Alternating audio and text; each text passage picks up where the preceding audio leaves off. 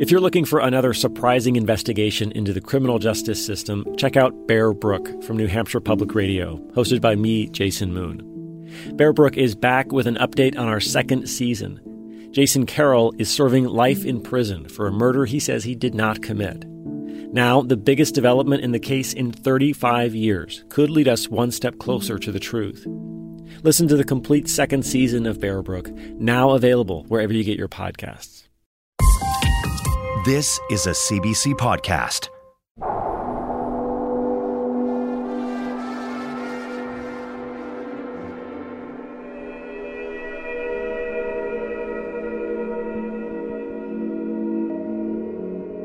At one point, I remember we were, I think, grade 12, and you had a panic attack at school.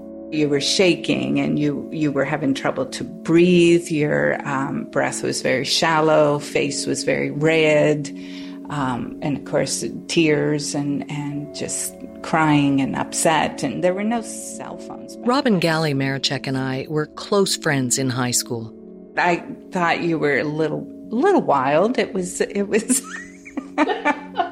it was a draw, I have to admit, an attraction at first. We went places and did things together, and uh, you seemed a little more worldly than I did, than I felt I was. Um, and again, looking back now at that, I'm sure that had to do with, you know, the. Um, trials and tribulations and the moves and all of that that you had gone through would make you a little more mature. Um, but, and at times, you could be distant at times, for sure. Um, I put walls up? Yeah, I think so. Yeah. I don't even know how to describe it. There was a bit of a disconnect. That constant sense of some unknown threat in our lives, the constant secrecy, it made me feel different from other people. It set me apart. And once again, that was having an effect on me. In Winnipeg, it presented as depression. This time, it was acute anxiety. I went to emergency and the doctor said, You need to get more exercise. yes, exactly. Yeah, yeah. And that was not the case. And again, we now know why you were so anxious. Yeah.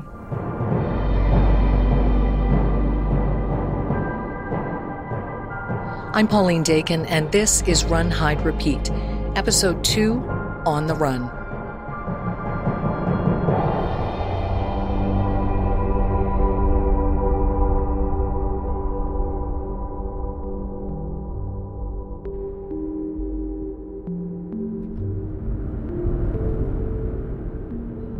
I'm in Saint John, New Brunswick, where Robin and I went to high school. I'm driving my producer Michael through familiar neighborhoods, showing him the places where this story unfolded. And this is a, this old place on the corner. I knew people who lived there. We used to hang out there and drink. yeah. Remind me how old you were when you moved here. Um, I was in grade eight. I was 13, turning 14. What a terrible time for a kid to have to move, eh? Like socially? Yeah. Well, it was a very different kind of place to go to, and so not where I wanted to be. Just as we'd moved suddenly, secretly, from Vancouver to Winnipeg a few years earlier, my mother, my brother Ted, and I had once again followed Stan and Sybil Sears to a new town and a new life. We arrived at night. I remember pulling into the parking lot of the Hillside Motel on the outskirts of the city. And that's where we lived for the first weeks, in a one bedroom motel room with a pull out couch, while mom looked for something more permanent. You know, it was clear we'd really kind of, our circumstances had declined because we were going from this beautifully renovated old house uh, to the houses we looked at when we started looking at houses there were just sometimes quite horrifying. And I thought, what have we come to? And and so that eventually we got a nice little bungalow. But uh, my anger continued to grow for a number of years, and I was acting out on that. How were you acting out? It, it was not long after we arrived in Saint John that I managed to attach myself to, you know, the crowd that smoked and drank on the weekends and had bonfires at the beach. And, um, you know, eventually we moved on to drugs and, you know, all those ways that you can act out. And for me, it was really about I think, punishing my mother. See, you took me away from something good. Well, look at what you brought me to. It was showing her um, that this had not been good for me.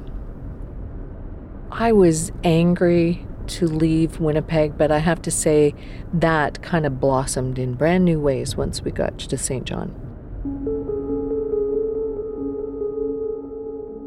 That trip to Saint John started on November 1st, 1977 I'd spent my last night in Winnipeg at a friend's house. Mom and Ted picked me up first thing in the morning, and we started the long drive to New Brunswick. It was cold, cloudy. We didn't talk much that first day. Even Ted was pretty subdued. It all felt crazy. Mom had told us we'd be leaving a few months earlier, around the time Stan and Sybil Sears moved east. We asked her why were we going? Had she gotten a better job? No. She'd be working with Stan at his new church. Well, did we have a new place to live? No. We'd figure that out once we got there. The only reason we seemed to be leaving Winnipeg, a place that was finally starting to feel like home, was because Stan and Sybil were going.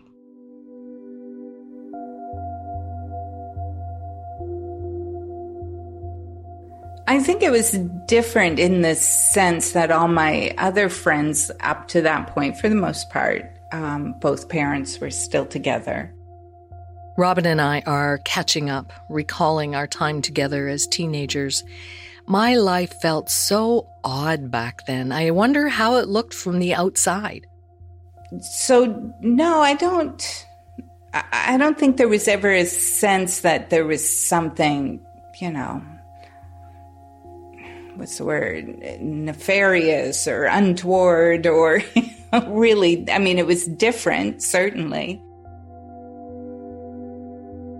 Stan was around a lot in those days, so Robin got to meet him and see his relationship with my mum up close. And like everyone else, she really liked him. He was just a big, kind, gentle man. Um, and uh, he would come in the few times he was at the house that I was there. He would just be easy and he'd chat with us and talk about school and what we were doing. Yeah, some people I knew would say, would think it was strange that he would come over and hang out and drink tea with my mother. That didn't strike you as odd? No, it didn't. I don't know why. I don't, I think because he was the minister, right? Like that's what ministers do they look after their flock. And maybe it would have been different if um, Mr. Sears hadn't been married. Then we probably would have thought a little bit more about his relationship with your mom.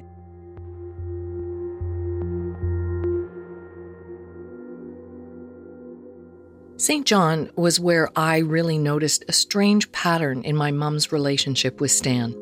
My brother Ted noticed it too. Do you remember how much he was around? How often he'd be there when I'd get home from being out at night?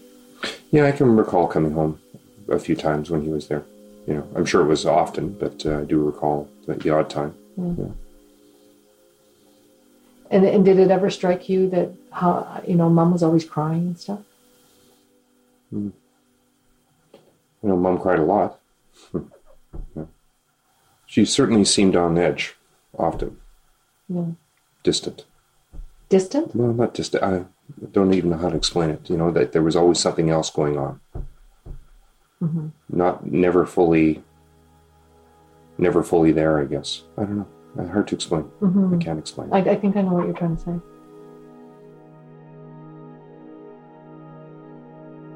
Mom would never say why she was crying. Stan once joked that I must think he was being mean to her.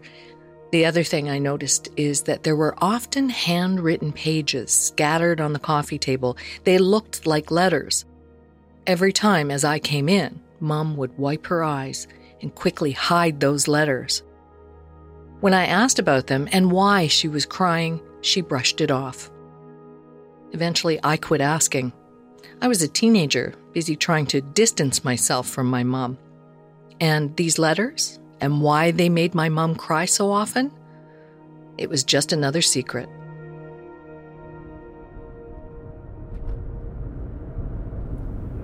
And what was your relationship with her like during that time? Um, I would say it was our relationship. It was it was rough. You know, she was trying to set rules. I was defying rules. Uh, she was very frightened for me. Uh, I, I yeah, I was you know sneaking out the window at night to just get away from here. I just wanted to be away. Uh, so yeah, we our relationship really went into decline. When you were acting out and, and rebelling, did Stan ever try to intervene? Like, did he ever try and like make peace between you and your mom? Yeah. Well, one night I had snuck out of the house, and Stan followed me. Mom had obviously alerted him that I was doing this, and uh, I had gone to my boyfriend's house, and then the phone rang and it was mom saying, Bring her home. And Stan was there when we got there. And he was absolutely, he was mediating the situation. And, you know, mom was really angry at me. And he was saying, Well, now come on now, everything's okay. And um, I felt as in that situation as though he was my ally. He was sort of uh, trying to smooth things over between us.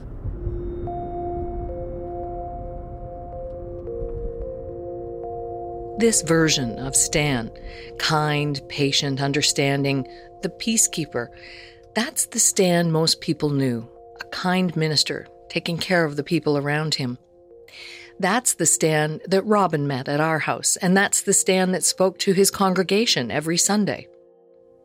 When we got to Saint John in 1977, Stan was busy setting up an adult daycare center at his church, Centenary Queen Square United.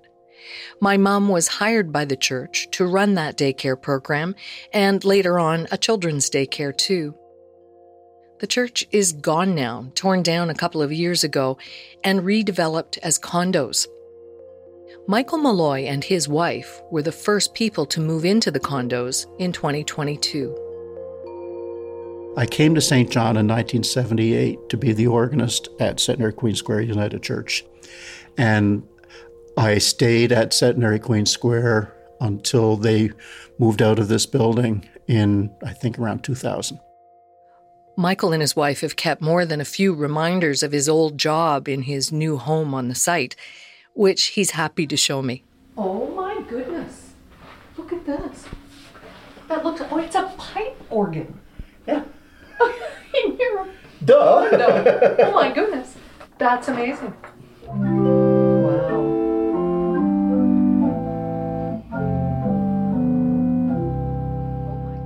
Michael and I head downstairs to the building's main floor lounge in what would have been the front of the old sanctuary, near the pulpit where Stan would have delivered his sermons.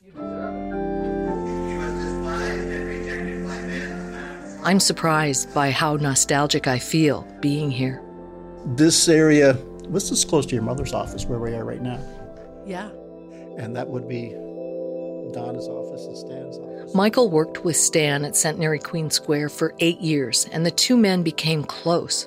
What do you remember about him when you arrived?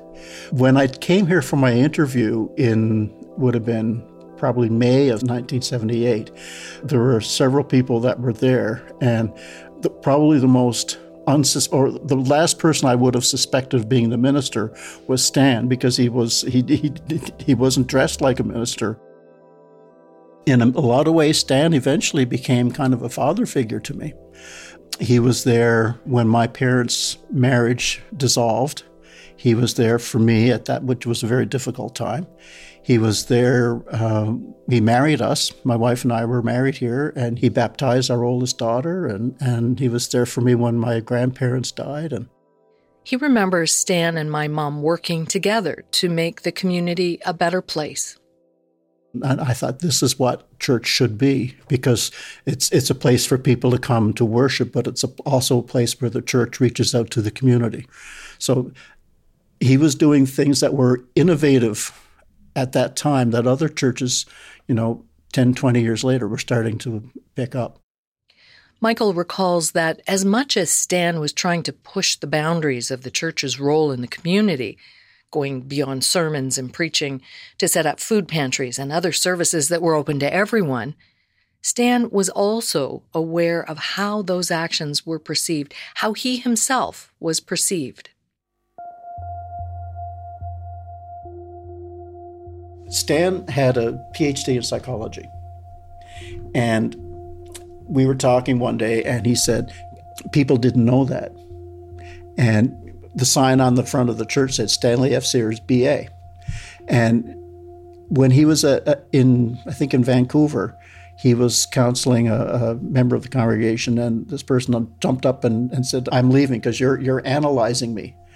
And so at that point, he thought, well, if his training in psychology was was a barrier alienating him from from the congregation, then you know he didn't want them to know about it.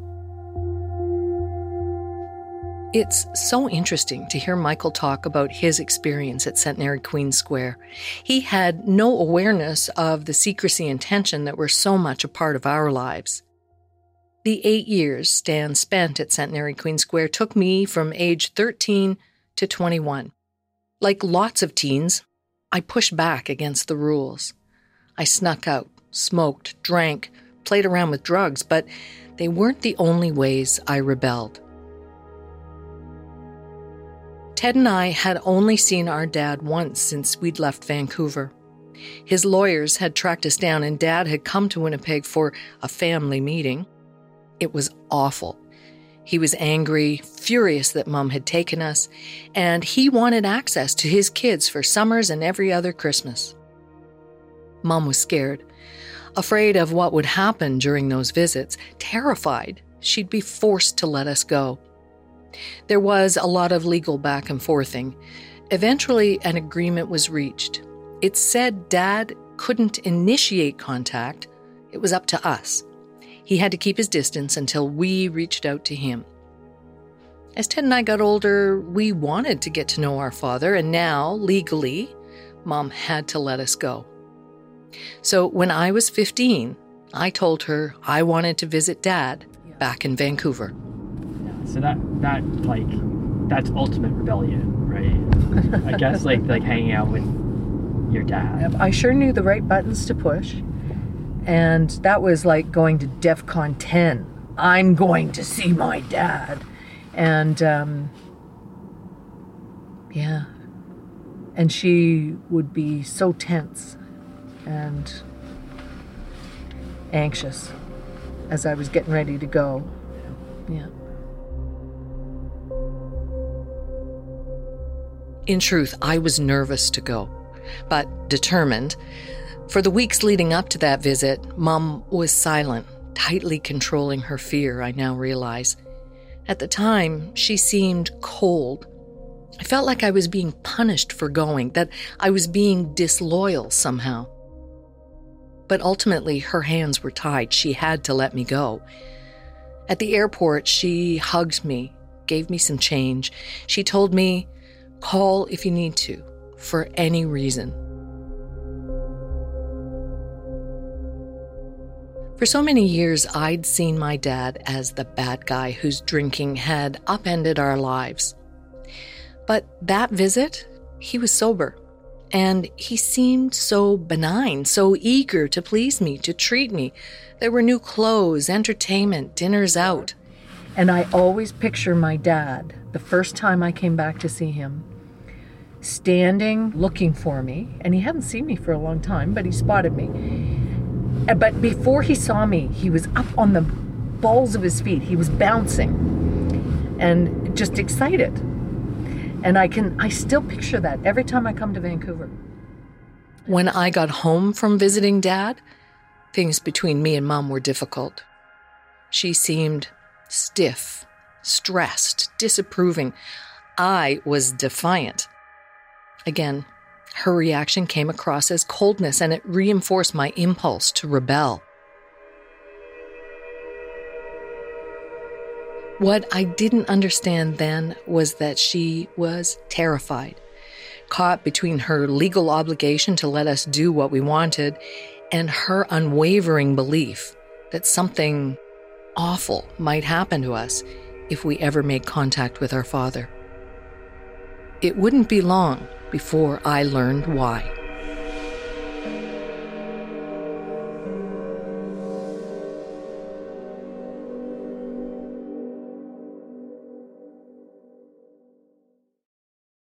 Boston record emergency 510. My wife's been shot. I've been shot. One of the most sensational stories in Boston's history a white suburban couple shot in the heart of the city, followed by a massive manhunt for the black man who did it. Now the chase is on. You can't make this shit up. Oh, but they did make it up. This is a true story. The Boston Globe and HBO documentary films present Murder in Boston, the untold story of the Chuck and Carol Stewart shooting. Listen to Murder in Boston on your favorite podcast app.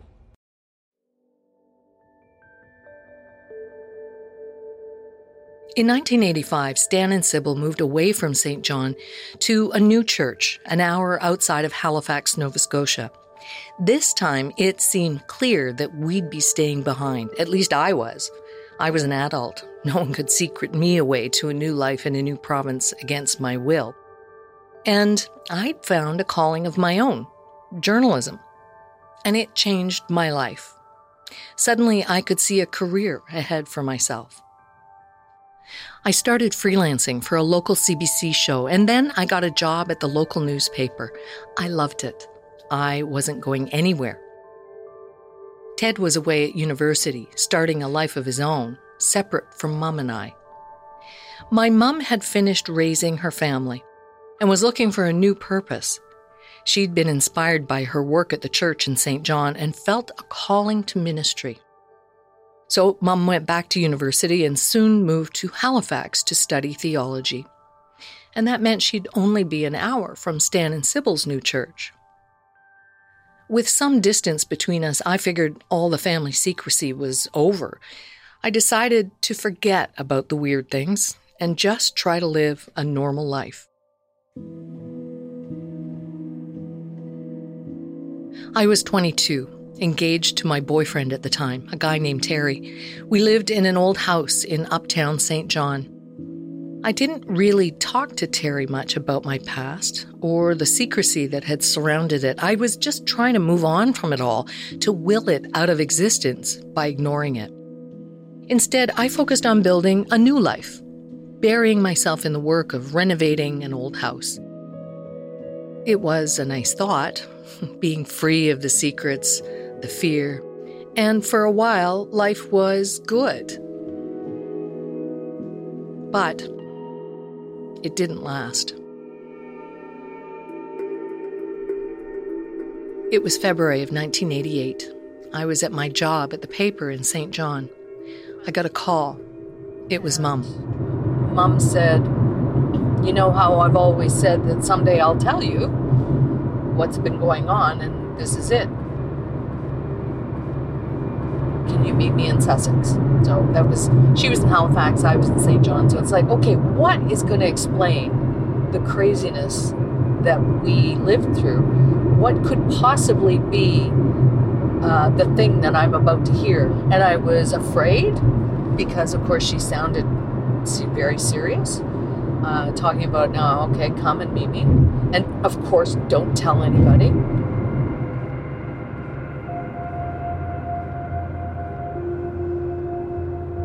Mum asked me to meet her at a gas station just outside of Sussex, New Brunswick.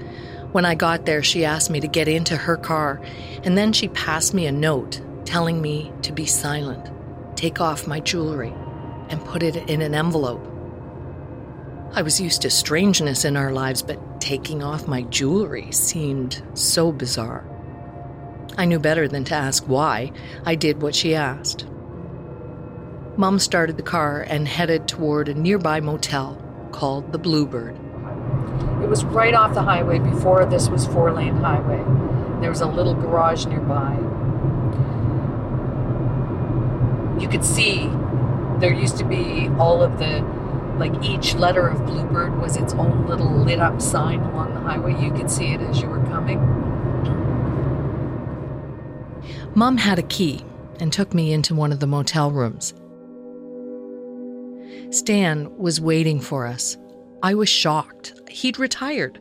By this time, he and Sybil had moved back to BC. I thought maybe I'd never see him again. But there he was. We were happy to see each other and hugged. Mum made tea in the kitchenette while Stan and I caught up, and then we all sat down at a small table with our mugs. And that's when he and Mom told me why our lives had been so strange, why there were always so many secrets, so many unanswered questions, those covert moves across the country. It all started with my dad, Warren. They told me he had connections to organized crime. Stan and Mom called it the O for short. They said he was associated with some very dangerous people, and those associations had put my mom, Ted, and me in danger. And that's where Stan had come into the picture back in 1970 in Vancouver. What did you understand about why everybody was always coming after us? I had understood that Stan had helped somebody at some point, and that that person had given him information. Ted wasn't at the motel that night, but he had his own meeting with Mom and Stan later. They told us both the same story. Stan said that at some point years ago, he'd counseled a man who was involved with the mob. My dad and his associates had found out that Stan had learned things during those counseling sessions, and that made Stan a target. Stan said the man he'd counseled had been found dead, assassinated, and Stan described being attacked one night shortly after. During the fight, someone came to his defense. Someone who turned out to be involved with a federal anti organized crime task force. Those inside the task force were impressed with Stan's background. He was a trusted member of the community, a minister. He was an academic with a PhD in psychology, and he was a military man, a veteran. So they recruited him. Over the years that followed, he was promoted. He became a spiritual and tactical advisor to the people fighting the mob. And now he was a top ranking officer working for that secret arm of the federal government, living a double life as a church minister. They were trying to get Stan, and they were trying to get to Stan through Mum, and they were trying to get to Mum through us. He was the target, and she became the target because of him, Yeah. and then we became the targets because of her. Stan said the task force also discovered that Dad had gotten Ted and I tangled up in it all, too. Stan and Mom told me how Dad had set up money laundering businesses in Mexico and around North America. In my name and in Ted's, we were supposed to be brought into the O when we became adults. But remember, there were all these businesses that were supposed to be in our names. What do you remember being told about that stuff? You know, all that, all I knew is that when, before I was born, he wanted mom to go to Mexico. This would have been in the day where I guess Mexico was just starting to sell land, basically, and allow um, foreign um, investment. Mhm. And they saw a great opportunity to go over there, but it would have been much better to have a naturalized citizen there. Mm. So they wanted me to be born there, and then, and that, the best I can think of it, it was just a business thing. It was a lot to take in. My mom, Ted, and I had spent the better part of 20 years on the run from my father. Stan and Mom described how my father was deeply involved in drugs, prostitution, guns, even murder. And Stan, a man I'd seen as a father figure, had a secret life, was part of a covert government effort to fight underworld criminals.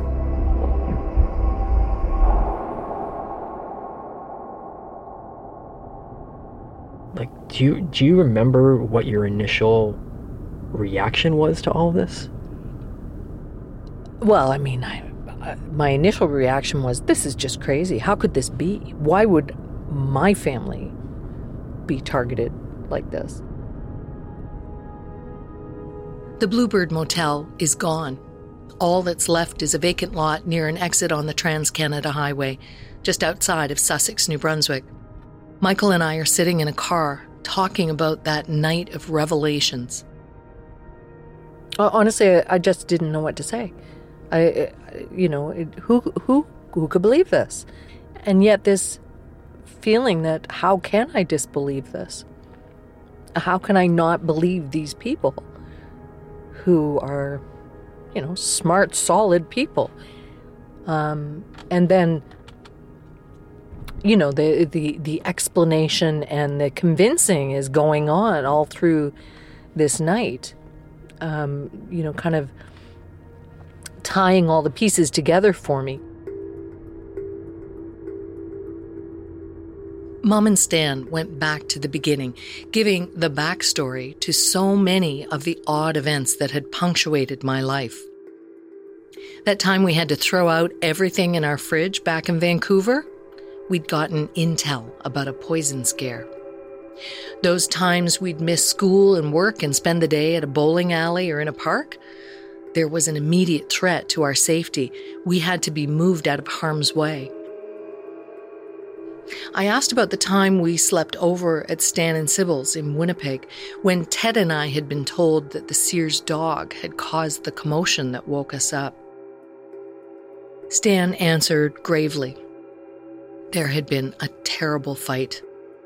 One of the closest calls they'd experienced, in fact my father's men had stormed the house through the basement. Luckily, Stan's team had gotten word and were in position, waiting. What happened next was violent. One of the O was killed. Stan looked stricken. It was clear he was still carrying the weight of it all so many years later. So, all of these stories that had kind of peppered, all these strange things that had peppered our lives, in that conversation suddenly had explanations. Remember this? Well, this is what happened, really. And it, this was giving everything a context and making puzzle pieces fall into place in a way that somehow felt convincing, as crazy as it all was.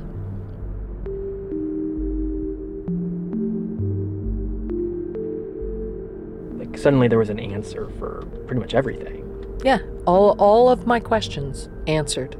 So suddenly you understand if people are coming after you, why it should be a secret what you're doing and who you're doing it with.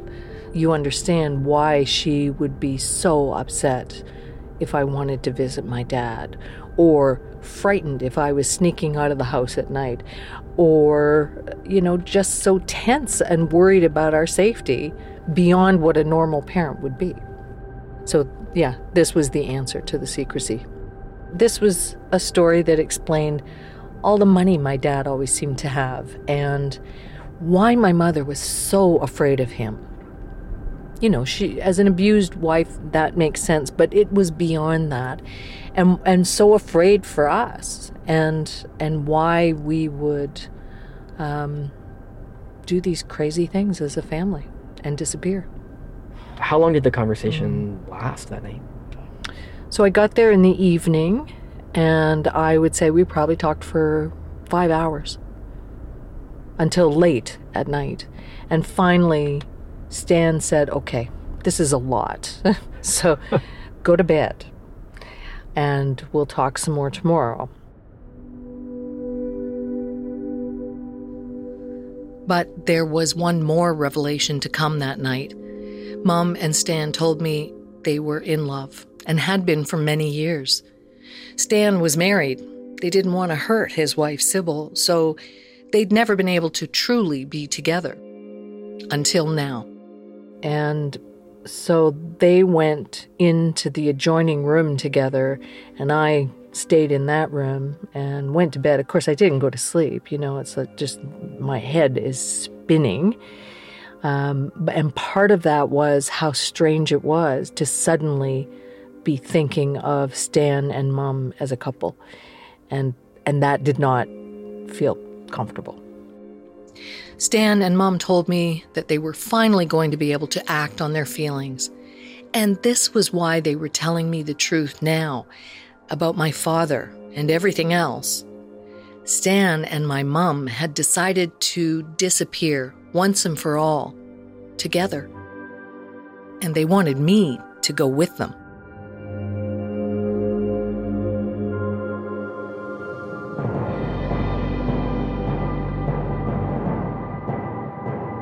Next time on Run, Hide, Repeat. The next day, Ted got a phone call saying that they were informed that, um, you know, your father's gang of thugs were coming to break my legs or something like this. Like it was something crazy. Oh my God, how many crazy people did I interview? Half of them turned out to have a story, and they were crazy because no one had listened to them for years. So I came at your story in the same path. Mm-hmm. Just because it's crazy doesn't mean it's not true. I went down to the police station and just said, I need to talk to somebody. It's, it's an urgent matter. It's, you know, I'm sure this guy never saw it coming.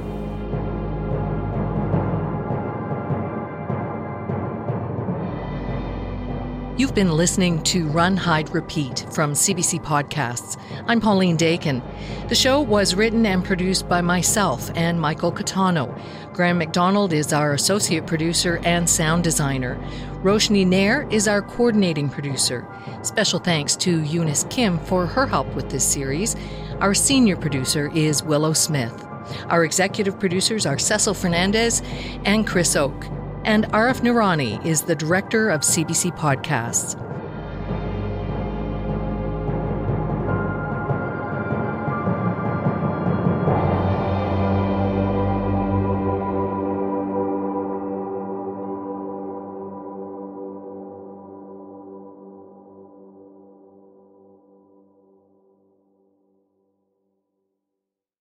For more CBC podcasts, go to cbc.ca slash podcasts.